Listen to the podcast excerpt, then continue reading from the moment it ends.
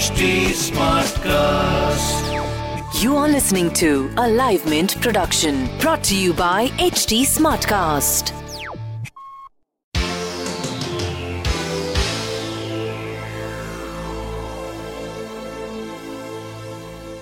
Hi, this is Ishita Guha. Here's the Mint Evening Market Wrap for today. On the last trading session of 2019, Indian equity market ended on a weak note on Tuesday as investors booked profits at the end of the year. Selling in the automobile, banking and IT sectors also weighed on the market. Losses in index heavyweights such as HDFC Twins, RIL, ICICI Bank and TCS contributed to the fall.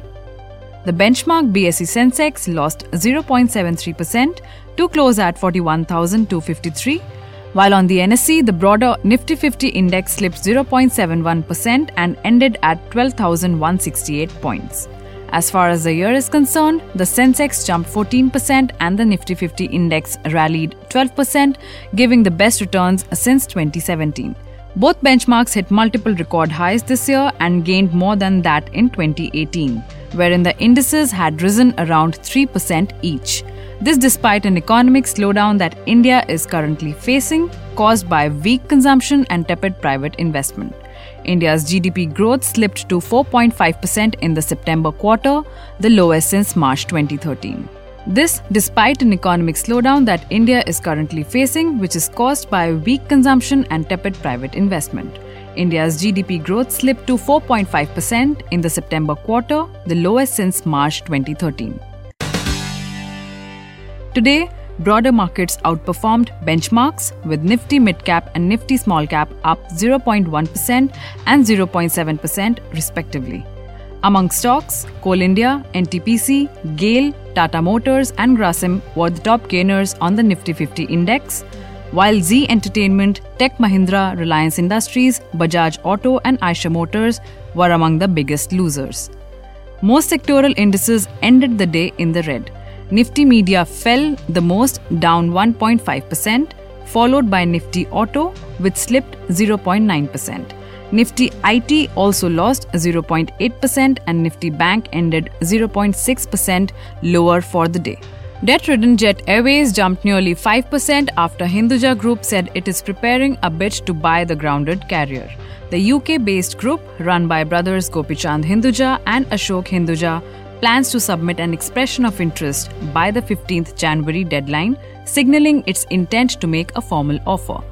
Shares of Dewan Housing Finance Corporation fell 3.17% to close at rupees 16.55 after lenders, bondholders, employees and other creditors claimed dues amounting close to rupees 88,000 crore under the insolvency resolution process.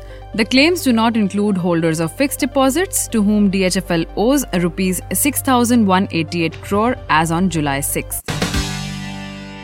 Here's what happened in the global markets. Asian shares were also mostly in the red as investors locked in profits. This after a buoyant year of gains that were driven by optimism in the recent weeks over an imminent US China trade deal.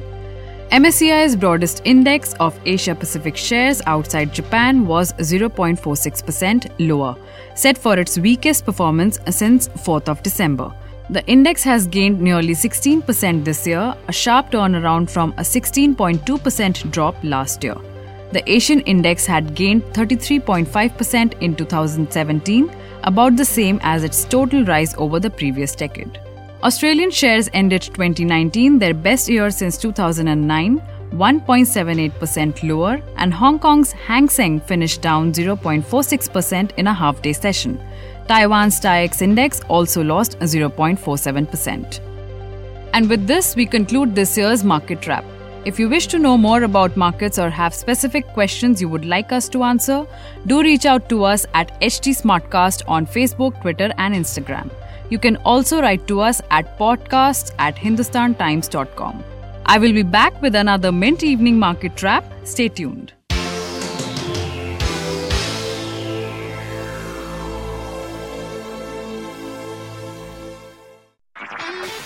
This was a Live Mint production brought to you by HT Smartcast. HT Smartcast.